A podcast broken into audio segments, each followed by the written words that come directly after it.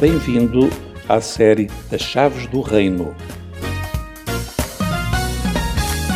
Este é o quarto episódio intitulado Escuridão e Luz.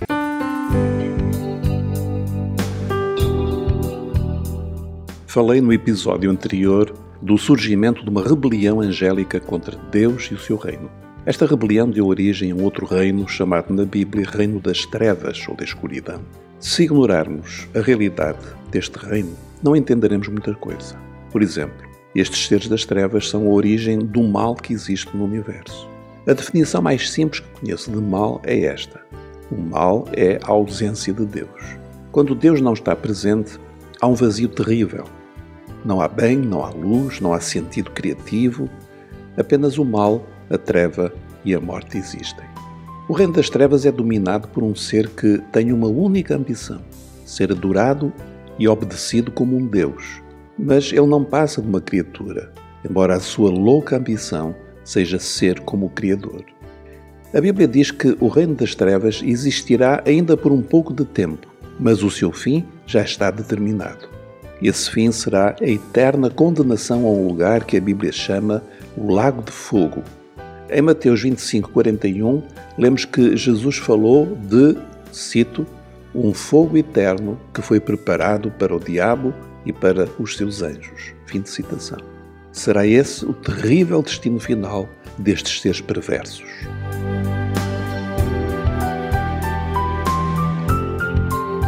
Confesso que não tenho nenhum prazer em falar desse reino maligno.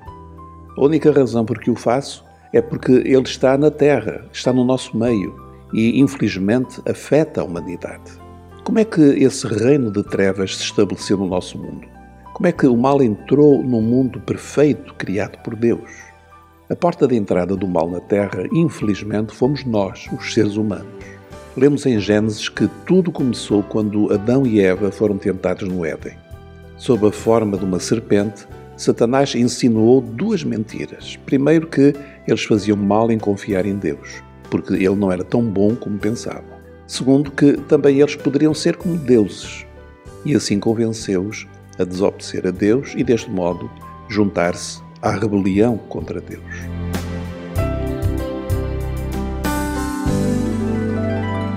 A partir do momento em que o homem ouviu e acreditou na voz da serpente, Várias coisas aconteceram e todas elas tragicamente têm a ver com morte. Primeiro, morte espiritual. O que é morte espiritual? É a que resulta da separação de Deus. O homem deixou de poder ter comunhão com Deus. É como uma antena de rádio ou televisor que é quebrada e deixa de captar o sinal.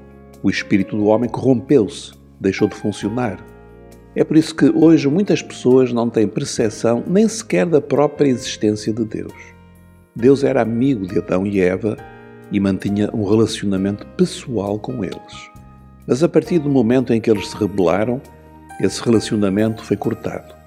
Deus passou a ser para eles uma pessoa distante e desconhecida. É esta a morte espiritual, a separação de Deus. O profeta Isaías, no capítulo 59, 2, escreveu: São as vossas faltas que cavam um abismo entre vós e o vosso Deus. Fim de citação. As nossas faltas ou os nossos pecados criaram um abismo entre o homem e Deus. A pergunta é: será possível superar esse abismo? Mais adiante veremos que sim, é possível, o que é uma boa notícia.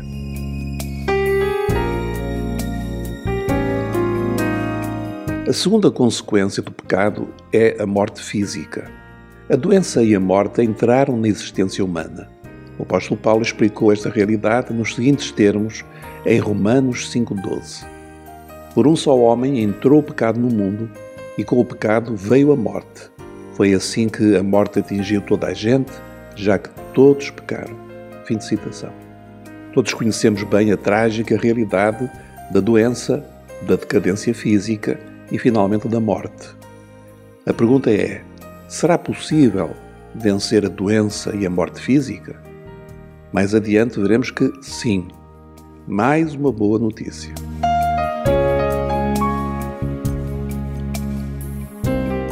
Terceira consequência: morte eterna.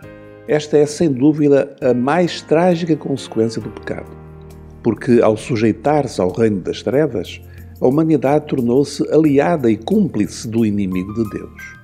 Como tal, ficou condenada ao mesmo destino que está reservado para o diabo e os seus anjos. Uma vez mais perguntamos: será possível escapar a esta condenação? E mais uma vez respondemos com alegria que sim. Mais uma boa notícia. Graças a Deus pelas boas notícias do Evangelho do Reino.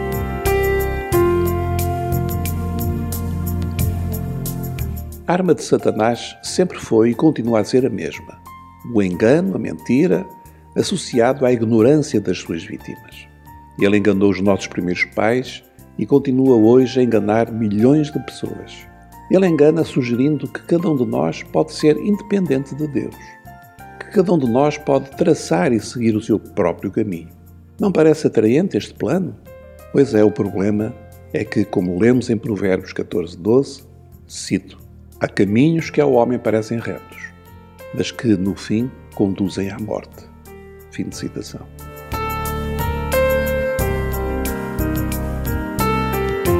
Como já disse atrás, esse reino tenebroso tem os seus dias contados.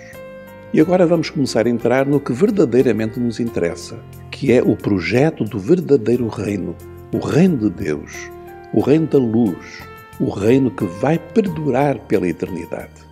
E vamos ver como o reino da luz já venceu as trevas e como, num futuro breve, essa vitória será plenamente manifesta.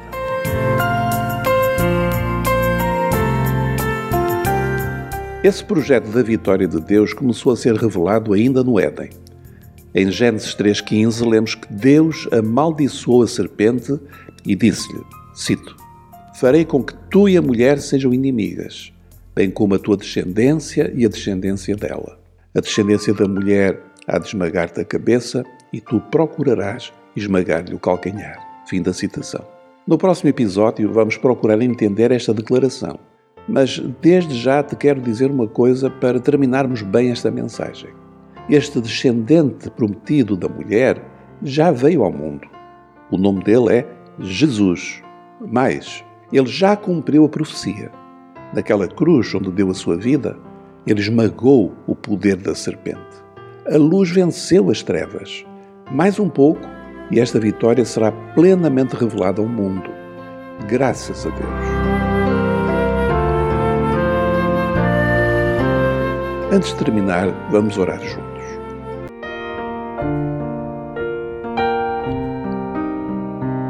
Nosso Deus, muito obrigado porque não deixaste este mundo abandonado às trevas. Muito obrigado porque a tua luz vence toda a escuridão. Eu quero experimentar a tua luz na minha vida. Peço-te que continues a ensinar-me e a visitar o meu coração.